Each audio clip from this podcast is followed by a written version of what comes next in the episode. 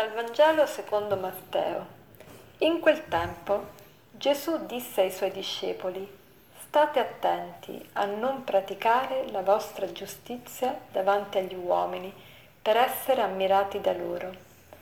Dunque, quando fai l'elemosina, non suonare la tromba davanti a te, come fanno gli ipocriti nelle sinagoghe e nelle strade, per essere lodati dalla gente e quando pregate non siate simili agli ipocriti che nelle sinagoghe e negli angoli delle piazze amano pregare stando ritti per essere visti dalla gente. E quando digiunate non diventate melanconici come gli ipocriti che assumono un'aria disfatta per far vedere agli altri che digiunano. In verità vi dico, hanno già ricevuto la loro ricompensa. Invece, quando tu digiuni, profumati la testa e lavati il volto, perché la gente non veda che tu digiuni, ma solo il Padre tuo che è nel segreto, e il Padre tuo che vede nel segreto ti ricompenserà. Buona Quaresima a tutti. Oggi è l'inizio della Quaresima, l'inizio cioè dei 40 giorni che ci porteranno poi a celebrare la Santa Pasqua. Si raccomanda a chi può eh, di fare almeno il possibile, di cercare di partecipare alla Santa Messa e al rito del, dell'imposizione delle ceneri sul capo. Questo rito di mm, penitenza è un rito molto antico e anche già nella tradizione dell'Antico Testamento si usavano le ceneri come de, si ponevano le ceneri in testa proprio come un segno penitenziale. E la cenere richiama tante cose, richiama la purificazione. Anni fa eh, i nostri avi facevano il bucato con la cenere. La cenere richiama anche il fatto che noi siamo polvere, in polvere ritorneremo, cioè la nostra pochezza, la nostra fragilità umana.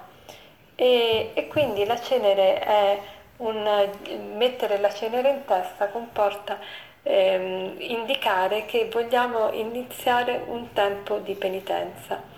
E penitenza in che senso? Non nel senso che dobbiamo, eh, dobbiamo fare dei sacrifici o dobbiamo fare eh, delle appunto penitenze nel senso di castigarci e di eh, cercare di soffrire in tutti i modi, ma penitenza nel senso vero e proprio del termine, cioè la penitenza traduce la parola greca metanoia, che vuol dire cambio di mentalità, cambio del nus, del nostro modo di vedere, del nostro modo di intendere la realtà, del nostro modo di giudicare le cose, quindi il cambio del cuore, cambio della mente.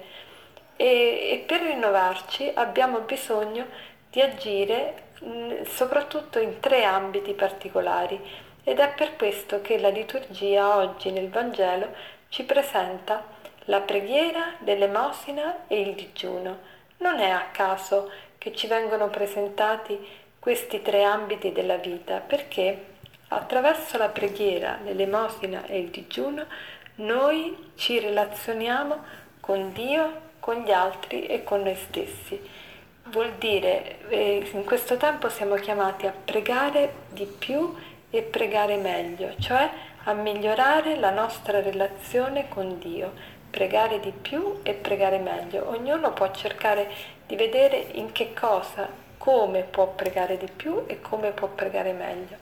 Poi l'altro ambito è l'elemosina. L'elemosina indica la relazione che noi abbiamo con gli altri. Non vuol dire necessariamente o soltanto dare i soldi, ma attenzione, tempo, eh, le nostre facoltà. Quindi pensiamo come posso migliorare la mia relazione con gli altri?